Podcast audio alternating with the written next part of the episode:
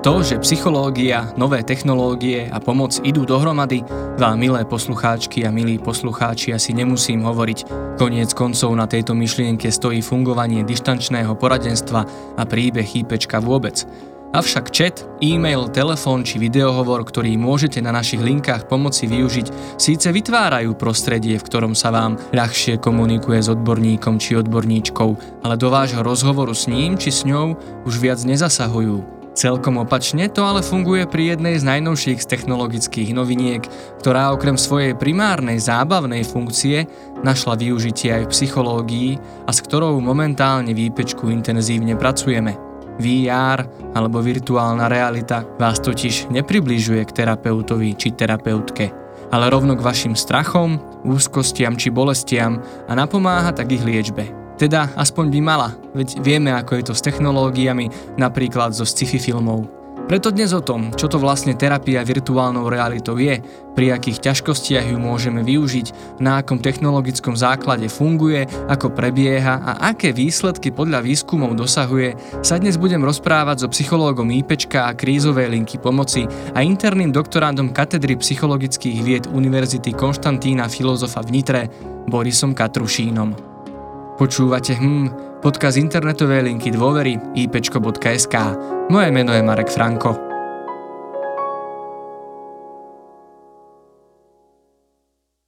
Tak a ja som veľmi rád, že môžem v našom štúdiu privítať Borisa Katrušína. Boris, vitaj. Ahoj Marek, ďakujem za pozvanie. A ja ešte len na úvod poviem, že k téme VR sa v priebehu tohto roka ešte vrátime. Takže dneska túto tému určite neobsiahneme úplne celú, ale si myslím, že ju aspoň tak poriadne načneme.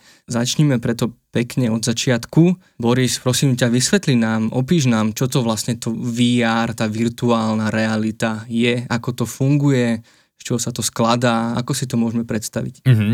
Tá tvoja otázka je položená pomerne ako široko, ale pod virtuálnu realitu teda radíme prostredie, ktoré je generované počítačom, vychádza z nejakého teda systému, nejakého naprogramovaného zdroja, ktorý nám to prostredie projikuje do tých okuliarov alebo do toho headsetu, ktorý virtuálna realita používa. Sú to okuliare, ktoré si nasadíte na oči, e, zvyčajne sú tam teda zabudované aj nejaké reproduktory alebo slúchadlá, ktoré nás ako keby ešte hlbšie noria do toho prostredia, aby nepôsobilo tak umelo. Hovoríš o tých okuliároch, čiže nejaký headset, to sú také tie veľké nepriehľadné okuliare, ktoré máme na hlave, teda tu vyzerá to ako z nejakého sci-fi filmu.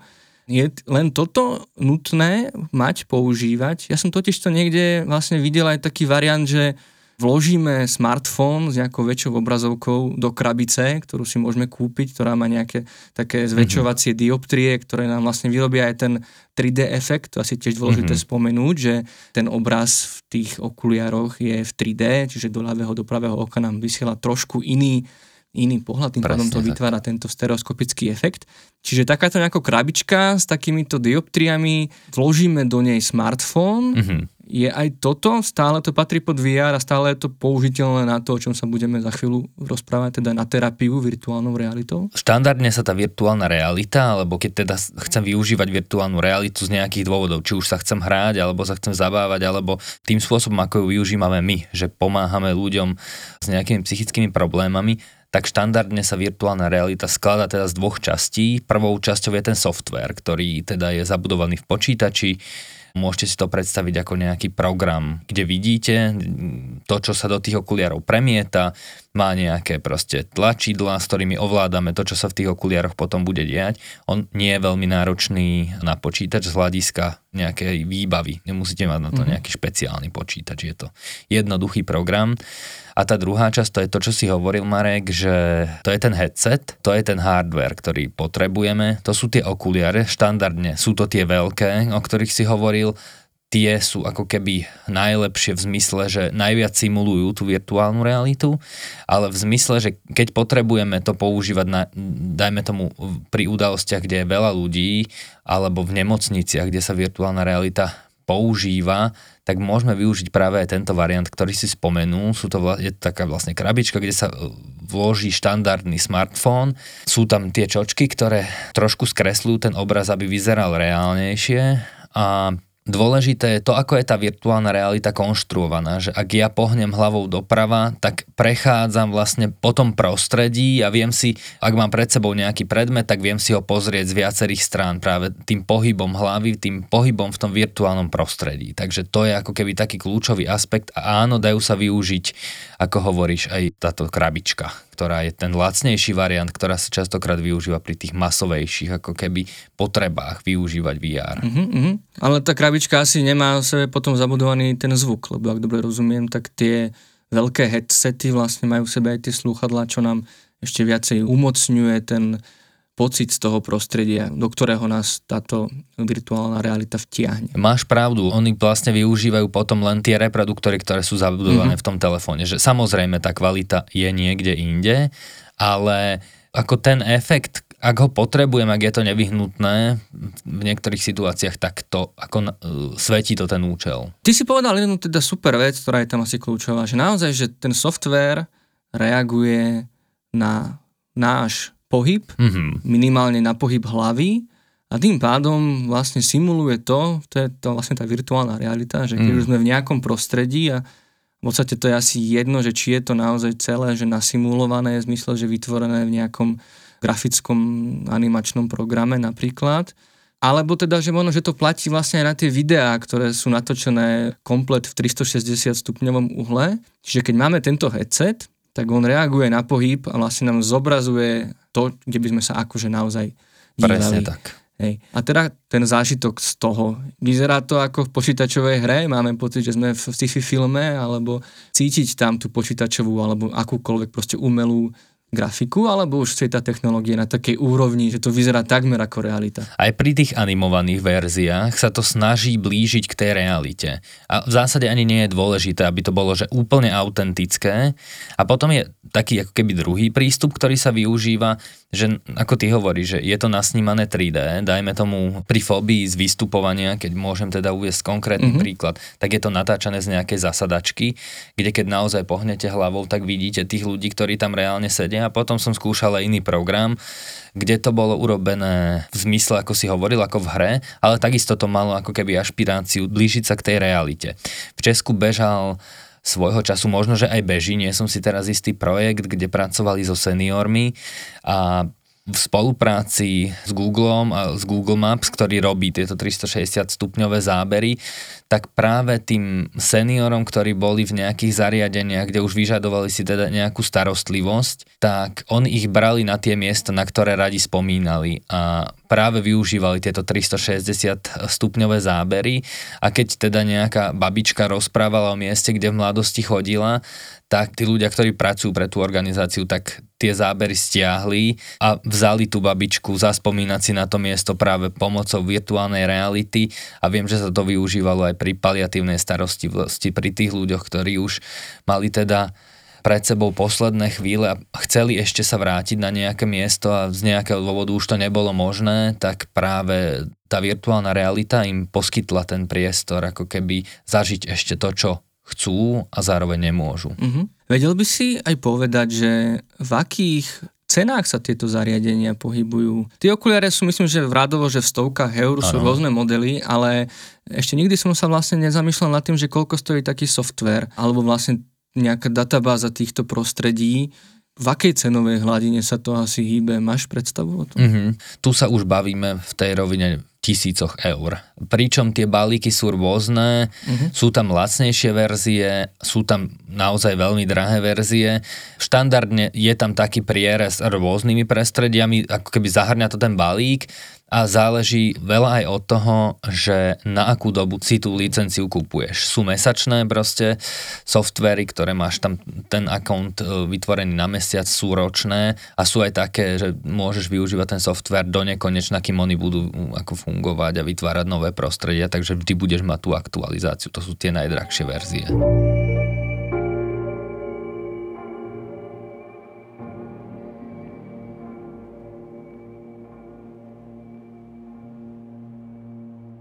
Poďme ďalej. Teda pôvodne tá technológia vlastne vznikla na zábavu, na hranie hier, Ale postupne ju objavili aj odborníci, odborníci z oblasti psychológie a začali ju využívať na liečbu rôznych problémov, rôznych ťažkostí. Tak prosím ťa, Boris, predstav nám, že na čo všetko sa vlastne, alebo kde všade tá virtuálna realita, terapia virtuálnou realitou našla to svoje uplatnenie. Mm-hmm.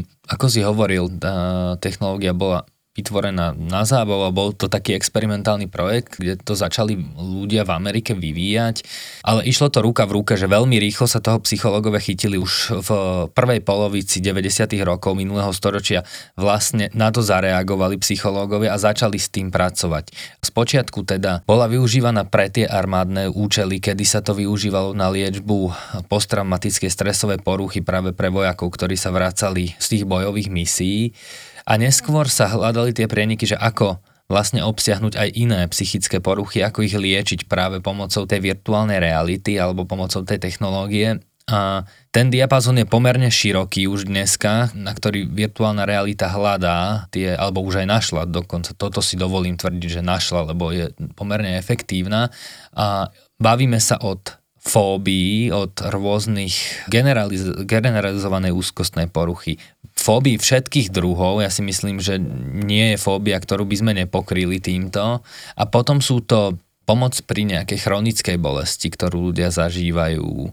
Sú to rôzne nácviky. Mnoho ľudí práve po prekonaní, dajme tomu, cievnej mozgovej príhody alebo autonehody má nejaké ako dysfunkcie v zmysle buď v tej kognitívnej oblasti, ale aj v jemnej motorike a tá rehabilitácia virtuálnou realitou, tak tá umožňuje ako keby zlepšenie pozornosti, pamäte a jemnej motoriky, hrubej motoriky, že aj s tým sa dá v súčasnosti pracovať pomocou virtuálnej reality. Takže ten diapazon je veľmi, veľmi široký. My sa budeme týmto konkrétnym využitiam venovať v tých ďalších dieloch v priebehu roka.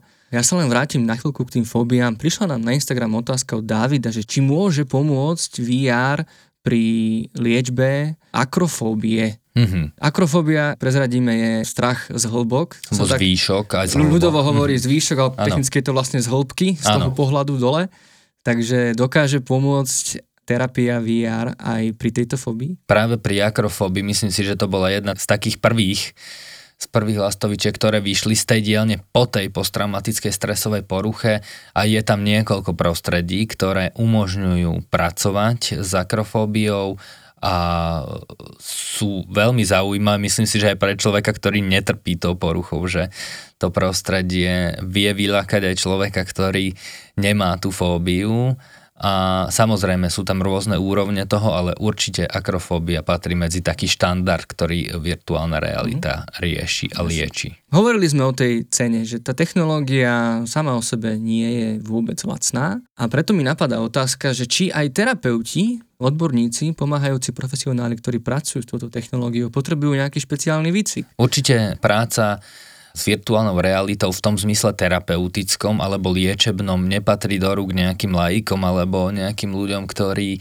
sa len zaujímajú o psychológiu.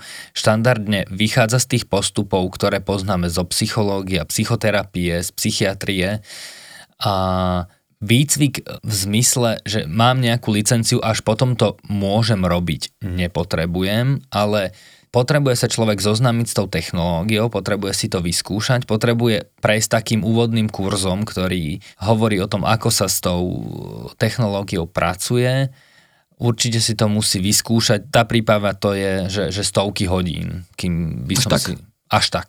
Lebo je to niečo úplne iné, ako sa štandardne v psychológii stretávame, aj tie postupy sú iné a na to zoznámenie, aby človek chytil nejaký grív a, a, a vedel s tým pracovať, tak aby to nepôsobilo, že som úplný začiatočník, tak to, to mm-hmm. stovky hodín by som povedal. Hej. Možno teraz otázka za, alebo teda pre odborníkov, ktorí nad takýmto niečím uvažujú a možno si úplne technicky neveria. Predsa len aj teraz pandémie nám ukázala, že nie pre každého pomáhajúceho odborníka bol ten prechod do online nového prostredia ľahký a sú asi aj takí, ktorí ho nezvládli, hej, že naozaj už teraz túžobne čakajú na ten face-to-face kontakt.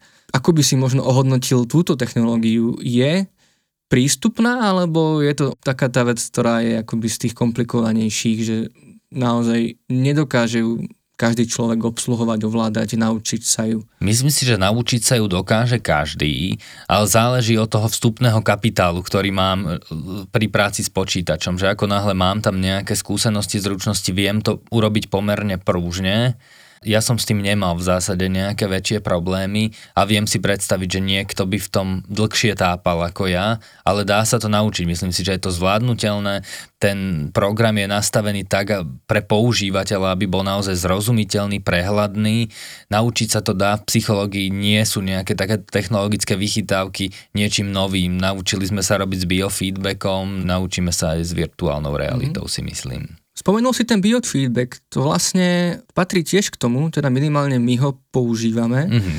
tak ja to rovno prepojem s ďalšou otázkou, že skús nás teda previesť vlastne, že ako zhruba vo všeobecnosti taká terapia virtuálnou realitou prebieha, či treba pred použitím tejto technológie s klientom pracovať dlhšie, treba ho na to pripraviť, alebo treba ho aj toho klienta nejako zacvičiť, aby potom naozaj tá technológia, to využitie malo zmysel a vôbec aký je z toho vlastne zážitok, čo si môžeme predstaviť e, ako potenciálni klienti, že čo nás čaká, čo všetko na nás nasadia a čo budeme vlastne robiť, keď chceme podstúpiť takúto terapiu. Mm-hmm. Tak v úvode ešte technológiu teda nevyťahujeme, že štandardne tie prvé jedno až tri sedenia v závislosti od toho, koľko je potreba, prebiehajú bez použitia teda VR headsetu bez celej tej technológie. Je to teda štandardné sedenie e, so psychológom, kedy sa budeme rozprávať o tom, že čo je ten problém, kvôli čomu nás ten klient navštívil. Budeme sa baviť o tom, že aké je to prežívanie, kedy sa dejú tie veci, ktoré mu ten ako keby život narúšajú v zásade veľmi sa to odvíja od toho problému, s ktorým človek prichádza, ale poviem príklad, že ak príde niekto s fóbiou, tak sa s ním budem baviť o tom, že čo to teda spúšťa, čo sú tie najvýraznejšie podnety, ktoré ho rozrušia, čo sú tie najmenšie? A tam niekde sa budeme baviť a hýbať. A keď uvážime, že už je čas si to ísť vyskúšať na nejakom veľmi, veľmi nízkom leveli v zmysle obťažnosti v tom podnete, ktorý u neho ten strach vyvoláva, tak potom už príde mm-hmm. na rad aj tá technológia. Čiže dostane na hlavu ten headset, Áno. A hovorili sme aj o tom biofeedbacku. To je taká náplast na prst, dobre si to predstavujem, ktorá nám meria čo? A to vidíš vlastne ty ako terapeut tiež. Áno, ja, ja vlastne, ešte aby som sa teda vrátil mm. k začiatku, že najskôr mu predstavím teda ten headset, ukážem mu, že ako si to nasadí na hlavu, čo sa bude diať. Najskôr mu to celé vysvetlím predtým, než si to nasadí, teda ten klient. To, čo ty hovoríš, ten biofeedback, v tomto zmysle využívame reaktivitu kože, to znamená vodivosť kože. Tá vodivosť kože teda funguje tým spôsobom, že ak sme v strese, tak sa začíname potiť aj na takej neviditeľnej úrovni, čo nám zvyšuje tú vodivosť kože. Ona nie je vôľovo vládateľná, to znamená, že vieme ako keby tie prirodzené reakcie človeka zaznamenať. Áno, je to tak, ako si vravel, je to taká náplast na prst, je to zo suchého zipsu, aby to pevne držalo, nie je to nič bolestivé, teda len to pripneme na tú kožu a začína to pracovať. Klient ako necíti nič mm-hmm. v tomto zmysle. Hej, a ty mu teda pustíš do tých okuliarov nejaké prostredie, alebo teda niečo už závisí od problému mm-hmm. a zároveň sleduješ tie jeho reakcie, mm-hmm. on ti asi popisuje nejako, že čo vidí, čo cíti, alebo takto, ty vidíš aj to, že čo on vidí? Ja vidím to, čo on vidí, dokonca viem ovládať to, čo on vidí a počuje, čo mu teda to prostredie vytvára a vidím aj tú reaktivitu kože. Uh-huh. V zásade zo začiatku môže ten klient popisovať, že čo sa tam deje,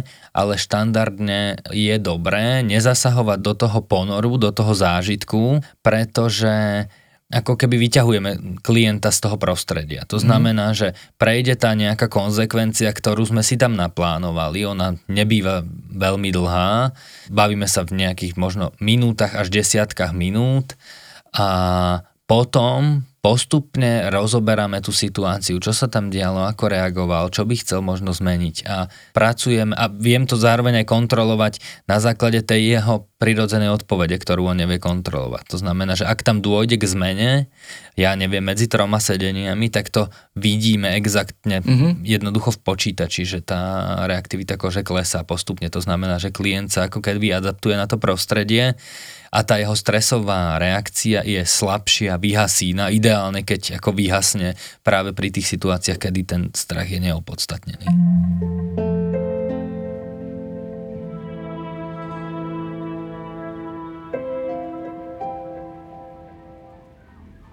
No a teraz tá základná otázka vyplýva, hej, nakoľko je to celé uveriteľné? Lebo asi každý z nás hral nejaké hry počítačové, alebo videl aj filmy v kine, ako ono, je to niekedy naozaj realistické, ale nemáme pocit, že by vlastne, že sme sa ocitli priamo tam a že by nám niečo hrozilo. A v podstate, že dokáže nás tá virtuálna realita, že vtiahnu, dokážeme jej uveriť natoľko, aby sme zabudli, že sedíme v nejakej ordinácii na gauči, alebo je toto vôbec cieľom, aby nás to úplne pohltilo? Cieľom určite nie aby to bolo že úplne presné, že, že sa cítim ako v tej realite, že práve to je ten medzistúpeň medzi tým, že vlastne nič nespravím, až že som to schopný spraviť v realite a keď by som to možno odstupňoval, tak prvá je taká tá imaginácia, kedy si mhm. predstavujem mm-hmm. ten podnet, že už tam viem pracovať, častokrát to môžem využiť aj v tých prvých sedeniach, tú imagináciu vidím, ako ten klient reaguje, keď si predstavuje ten podnet, ako je silná tá fóbia a na základe toho aj potom rozmýšľam do budúcnosti, že ako rýchlo budem práve vystavovať tomu podnetu. Potom je niekde taký ten tréning, že virtuálna realita a potom mám ten tréning in vivo. Že mm-hmm. idem priamo do toho prostredia a idem s tým klientom alebo donesiem pavúka, alebo že ho vystavím reálne tej situácii. To znamená, že ako keby ten prechod, myslím si, že každá tá technika je efektívna aj samostatne, ale keď človek ide tak postupne, tak ten efekt z tej liečby je dlhodobejší, ako keď použijem len imagináciu. Aha, čiže hovoríš, lebo toto bola moja ďalšia otázka, že vlastne v čom sú tie výhody využitia VR, lebo však celé roky tu vlastne máme len tú imagináciu, teda že si len niečo predstavujeme, spomíname na to a funguje to, mm-hmm. tak vlastne v čom alebo ako použitie tej virtuálnej reality v procese terapie mení tú terapiu? Myslím si, že aj terapeuti, aj klienti z toho benefitujú v tom zmysle, že môžu sedieť pohodlne v kancelárii, nemusia chytať niekde pavúky a nemusia chodiť nikde z tej kancelárie. Zároveň je to dostatočne realistické. Je to realistickejšie ako tá imaginácia a v tom zmysle, že je to aj objektívnejšie, pretože pri tej imaginácii si každý klient predstaví trochu niečo iné, nie vždy je naladený úplne si predstavovať teraz tie veci, kdežto pri tej virtuálnej realite je to objektívne, že vždycky ten klient vidí pred očami každý jeden to isté, ak mu dám to isté prostredie. Mhm. Takže v tomto je to veľmi prínosné a ono sa to naozaj v niektorých situáciách blíži tej realite. A to, že ja viem stupňovať v priebehu toho terapeutického sedenia intenzitu toho podnetu ako chcem, proste, že viem s tým variovať, viem to nastaviť presne podľa toho klienta, lebo ten klient niekedy, dajme tomu pri tej imaginácii, sa tak do toho ponorí, že to prestrelí a že potom ho musíme ešte ako keby rátovať v tom zmysle, tak tomu to vieme presne dávkovať podľa toho, čo zrovna potrebuje, alebo to, čo zrovna je pre neho znesiteľné a to je veľká výhoda tej virtuálnej reality. Mm-hmm. Dá sa ten problém vyriešiť len tou terapiou, že niekto za teba možno príde, že dobrý deň, chcem vyslovene terapiu VR mm-hmm. a tým ten problém aj vyriešite, alebo je to niečo, čo ty ako terapeut môžeš takzvané vytasiť len v niektorých prípadoch, len v správnej chvíli, ako doplnok nejakej komplexnejšej práce. No, obe tie možnosti sú správne, pretože sú teda pri tých úzkostných porúchách, pri tých fóbiách je to plnohodnotná terapia. Jednoducho klient prichádza s nejakým problémom a odchádza bez neho. A potom máme, dajme tomu, relaxačné techniky, potom máme rôzne nácviky, ktoré vieme vytasiť vždycky, pretože vie to byť aj ako podporná terapia, že tá relaxácia je vždy fajn a keď je nejaká ešte objektívna, vieme ju merať, tak tá relaxácia, ona má neuveriteľne široké spektrum toho využitia, že ona sa dá využívať takmer všade.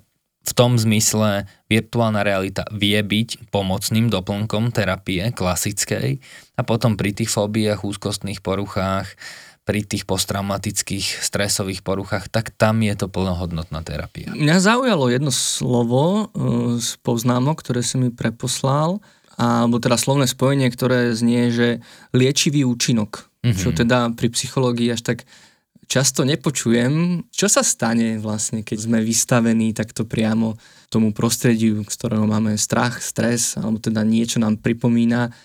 Ako nám toto môže pomôcť aby sme sa zbavili toho problému. Ako tú tému, ktorú si načrtol, tá je podľa mňa, že do toho asi ďalšieho podcastu, mhm. pretože tam pracujeme s takouto systematickou desenzitizáciou a patrí to skôr k tým fóbiám. Ja to slovo liečivý používam, pretože častokrát tá psychológia znie tak strašne ako odborne a pre mňa, tá, že, že je niečo liečivé, tak to je také, že ľudský zrozumiteľné, že tak ako liečíme nejakú ranu, tak liečíme aj tie psychické rany. Takže za to používam tento výraz. A práve tým, že častokrát sme vystavení tým znesiteľným podnetom, tak postupne tam vyhasí na ten spúšťač tej stresovej e, reakcie. A pokiaľ teda neskočím priamo z tej budovy, že ešte väčšiu traumu z toho budem mať, ale idem na to tak postupne, možno to aj striedam s tou relaxáciou, že na chvíľku klienta vystavím tomu stresujúcemu podnetu a potom mu ukážem, že ale veď e, my sme tu v pohode a vieme sa znovu ukludniť, zrelaxovať tú e, vodivosť kože znížime a znovu sa vystavíme tomu podnetu, tak dochádza vlastne takým tým behavioristickým e, slovom to nazvem, že k vyhasínaniu tej reakcie. Jednoducho ak nie je posilnená, tak ona postupne bude vyhasínať. A to je práve ten proces tej liečby alebo toho liečenia pri tých, pri tých fóbiách.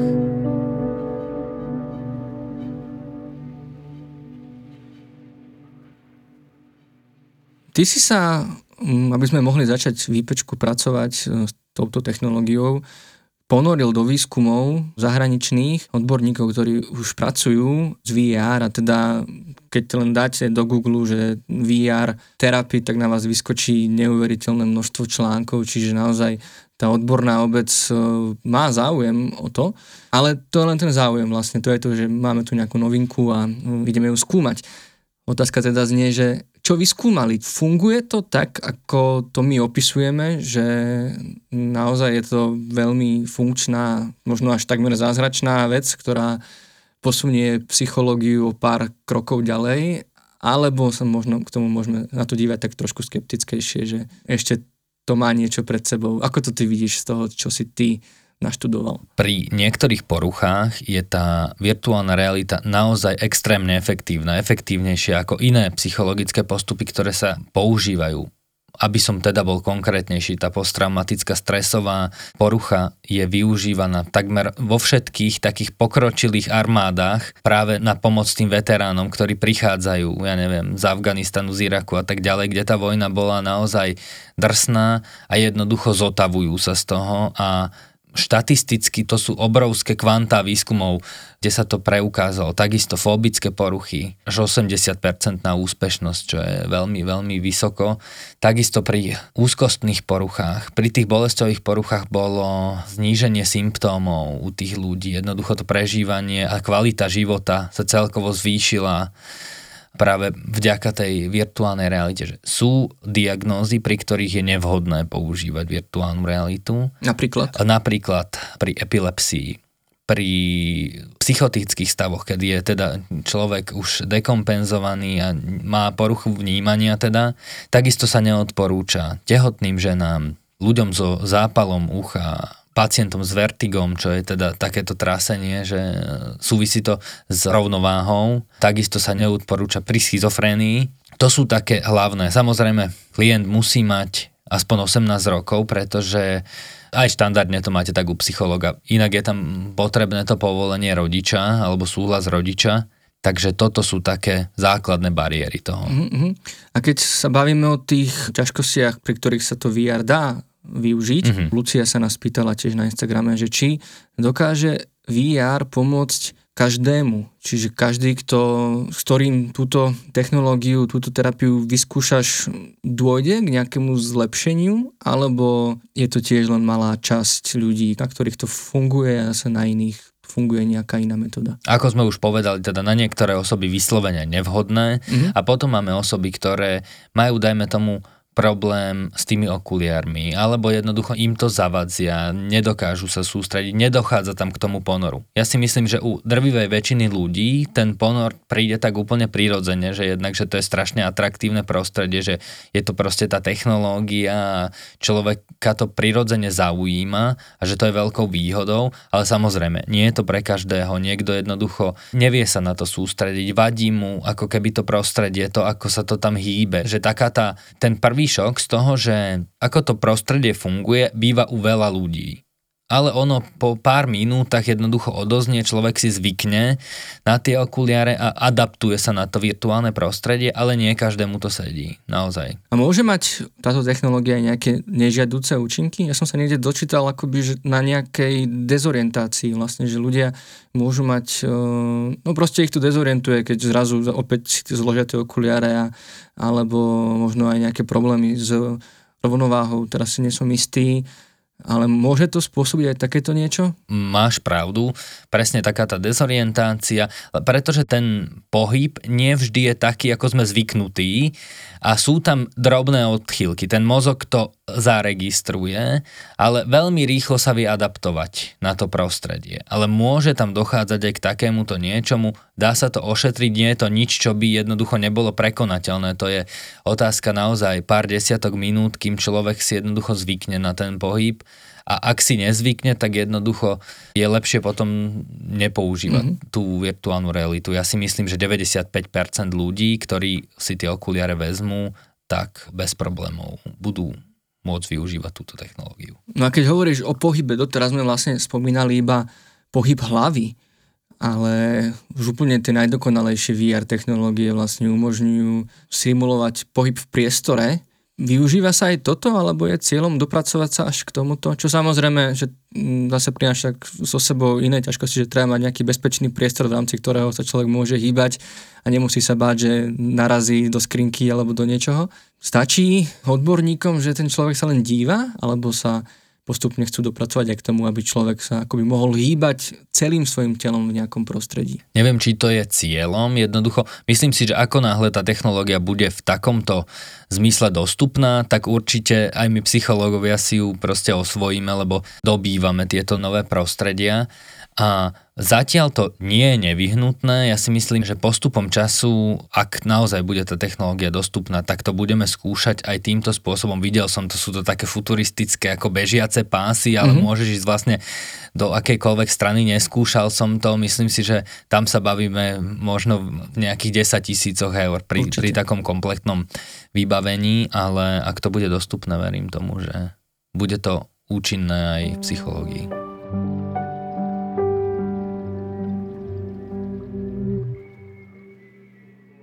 A máš pocit, že je to rešpektovaná metóda, alebo skôr len taký módny výstrelok? Že teraz je to také nafúknuté, je to moderné, niekto by to nazval možno až sexy, vlastne, že mhm. pracovať mm-hmm. s takým niečím akože cool. A teda, že či naozaj medzi tými odbornými kapacitami, možno aj na Slovensku, že či je to rešpektovaná metóda, alebo teda smeruje k tomu, že naozaj bude štandardom, aby mal možno nie každý druhý, ale možno každý tretí alebo štvrtý terapeut v ordinácii VR set, alebo skôr čakáš akoby taký postupný úpadok a návrat späť k tradičným metódam. Ja si myslím, že každá technológia, ktorá prichádza, tak je istá skupina odborníkov, ktorí budú raziť takú tú svoju cestu, ktorú celý život robili. Potom je obrovská skupina ľudí, ktorí sú proste takými pozorovateľmi toho, čo sa deje, že skôr z takej bezpečnej vzdialenosti, no potom sú takí tí fanúšici, ktorí vyhľadajú aj tie nové technológie a ich uplatniteľnosť. A ono sa to postupne to bere viac a viac ľudí a ja si myslím, že nám extrémne pomohla v tomto zmysle aj tá korona kríza, že jednoducho mnoho odborníkov bolo skeptických nejakému dištančnému psychologickému poradenstvu, psychoterapii, akejkoľvek pomoci a zo dňa na deň sa to stalo jednoducho nevyhnutnosťou urobiť tú prax prostredníctvom telefónu, prostredníctvom Skypeu. To ja si myslím, že keby sme sa bavili pred dvomi rokmi s tými odborníkmi, že nakoľko jednoducho sú ochotní toto podstúpiť a nakoľko veria ten distančnej forme pomoci, tak veľa z nich by bolo skeptických. Keby to dáme dnes, tak si myslím, že tie čísla sú úplne inde a práve to si myslím aj s tou virtuálnou realitou, že ja som počul, že v zahraničí jednoducho tie nemocnice pomáhali tým lekárom práve prostredníctvom virtuálnej reality a ja si myslím, že to je budúcnosť psychológie v tomto zmysle. Samozrejme, tie klasické veci, to sa nikdy nevytratí, jednoducho tá liečba tým rozhovorom je kľúčová a v tomto sme striktní, že ak niečo pomáha viac, tak prečo by sme e, jednoducho volili metódy, ktoré pomáhajú menej. Dajme tomu, viem si predstaviť, že tie fobické poruchy tam jednoducho sa to ukazuje ako extrémne efektívne. Prečo by sme mali voliť niečo, čo je menej efektívne? Vždycky aj z etického hľadiska musím brať na potaz to, že nakoľko je to účinné pre toho klienta, nakoľko viem byť pre neho efektívne. Myslím si, že v tomto keď to nebude proste vec, že pri každej poruche, čo teda si nemyslím, že bude pri každej poruche, tak jednoducho to spektrum, pre ktoré je efektívne, tak je to nevyhnutné, aby sme to používali. Mm-hmm. Koľko je na Slovensku odborníkov, ktorí sa venujú tejto téme, alebo dokonca teda ju už aj prakticky využívajú? Myslím si, že psychológov by sme narátali na prstoch ruky a potom sú rôzni odborníci, ktorí sa venujú napríklad v oblasti medicíny, využívania mm-hmm. v edukácii, že sú tu už takí priekopníci, ktorí s tým pracujú, ale psychológov je naozaj málo, nie je ich veľa na Slovensku. Ale myslím si, že postupom času to pribúda. Hej, no prečo vlastne IPčko sa pustilo do tejto témy a možno aj na záver prezrať, že keďže my tú technológiu máme, kedy alebo za akých podmienok vlastne môže niekto prísť a ju využiť v zmysle ako stať sa klientom, na ktorom bude táto terapia využitá. Tak IPčko vždycky sa snažilo tú psychologickú prax prepájať s tým, čo prichádza s tými novými prostrediami, novými technológiami, aby naozaj to bolo užitočné pre tých ľudí, ktorí potrebujú tú pomoc a keď sa zjavilo teda VR, tak my sme si povedali, že wow, že toto potrebujeme, pretože to je, v tomto zmysle je to naozaj, že nový priestor, tým, že je to mhm. virtuálny mm-hmm. priestor, tak naozaj sme sa rozhodli, že ideme kolonizovať tento priestor, lebo chceme jednoducho byť v kontakte s tým, čo prichádza a v čom vidíme zmysel aj do budúcnosti, takže preto to sme si zvolili aj virtuálnu mm. realitu. A keď sa vrátim k tomu, čo som sa pýtal potom, tak momentálne, ja si myslím, že naše teda virtuálne laboratórium by bežalo, keby teda neprišla tá korona kríza a myslím si, že s postupne sa uvoľňujúcimi opatreniami bude prístupná virtuálna realita, respektíve terapia virtuálnou realitou aj pre verejnosť a budeme o tom určite informovať, aby sa to dostalo k tým ľuďom, ktorí to budú potrebovať. Boris, ďakujem ti veľmi pekne za tvoj čas a za tieto informácie. Ako som spomínal, ešte sa budeme v priebehu roka VR venovať. Postupne si rozoberieme tie rôzne praktické využitia pri rôznych ťažkostiach. Čiže na teraz Boris, veľká vďaka a nech sa ti darí v tvojom výskume a práci s VR aj naďalej. Ďakujem moc. A ja ďakujem Marek za pozvanie. Drž sa aj ty. Nech si zdravý. Čauko. A na záver opäť len krátke pripomenutie, že moderné technológie môžete využiť aj na našich linkách dôvery ipčko.sk, na dobrej linke alebo na krízovej linke pomoci. Môžete využiť chat, e-mail, telefón alebo aj videohovor. Čakáme na vás 24-7. Za otázky veľmi pekne ďakujeme Lucii a Dávidovi a rovnako ďakujeme aj spoločnosti SKNIC za podporu psychologického laboratória virtuálnej reality a aj tohto dielu nášho podcastu. Pomáhajúci podcast HM pre vás obsahovo a technicky pripravuje dokumentarista Marek Franko s pomocou a odborným dohľadom psychológov Mareka Madra a Lenky Nemcovej a špeciálnej pedagogičky Zuzany Juránekovej. Nájsť a počúvať ho môžete pomocou podcastových aplikácií či na webe alebo YouTube kanály IPčka. Odkazy na to, ako nás podporiť, lajknúť, follownúť alebo zdieľať nájdete v popise a ďakujeme za akúkoľvek vašu pomoc, ktorá nám pomáha pomáhať. Teším sa na vás pri ďalšom dieli a dovtedy nezostávajte sami.